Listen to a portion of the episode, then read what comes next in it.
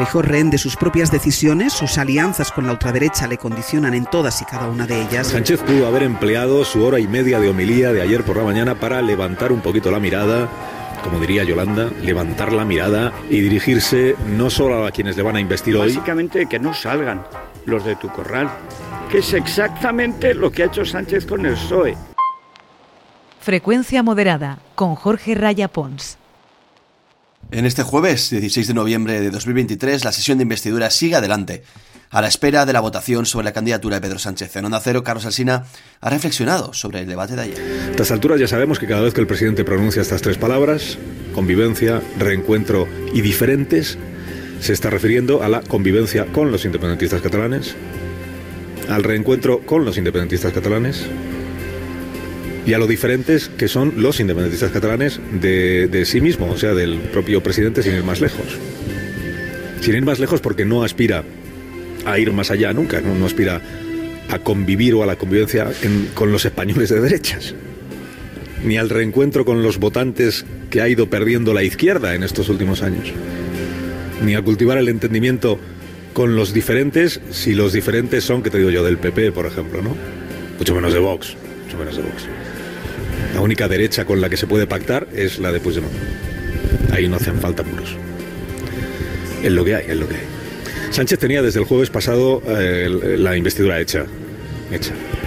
No estaba compitiendo ayer por arrebatarle a Núñez Feijó la investidura porque Feijó hace mes y medio ya que perdió la suya. Vamos a escuchar un poco más.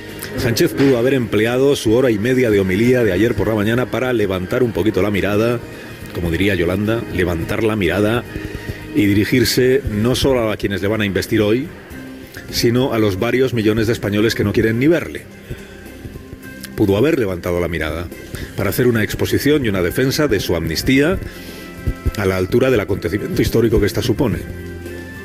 Pudo haber levantado la mirada para ofrecer a sus propios votantes la explicación que aún les debe sobre su cambio de opinión respecto de la bondad y de la legalidad de amnistiar a la gente.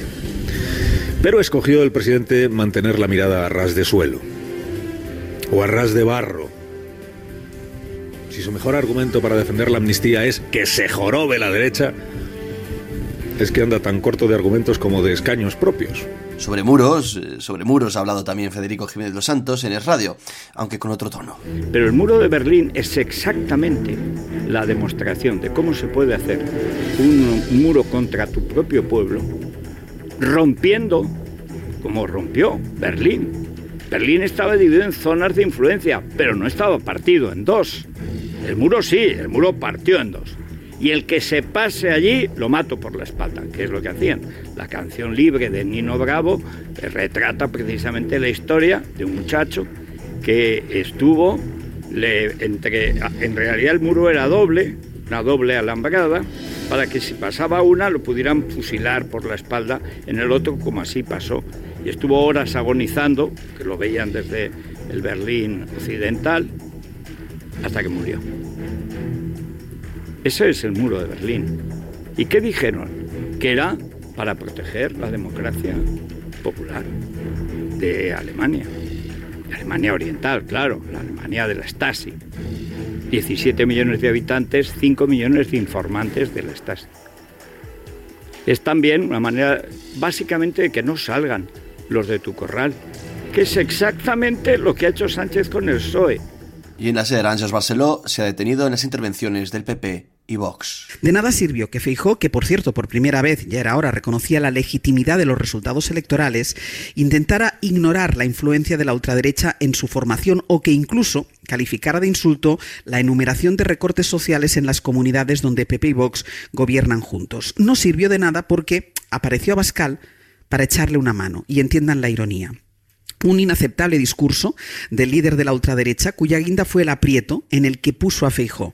Le exigió que paralizase en el Senado la ley de amnistía si quiere mantener los acuerdos que tienen y anunció que llevará al Senado también la ilegalización de Junts y de Esquerra para que el PP tenga que votar. Fijo ni pestañeo.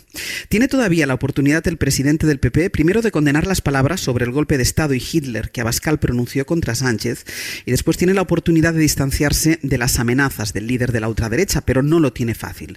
Feijó rehén de sus propias decisiones, sus alianzas con la ultraderecha le condicionan en todas y cada una de ellas y ese es su verdadero problema. Aquí dejamos por hoy Frecuencia Moderada, el podcast con todo lo que se perdió por solo escuchar a su locutor de radio favorito. Tenga un feliz jueves, volvemos mañana.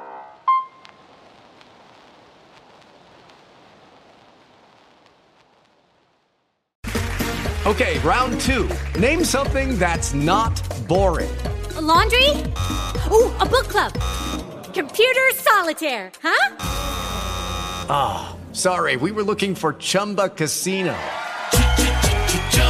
That's right. ChumbaCasino.com has over 100 casino style games. Join today and play for free for your chance to redeem some serious prizes. ChumbaCasino.com. No purchase necessary. Full prohibited by law. 18 plus terms and conditions apply. See website for details.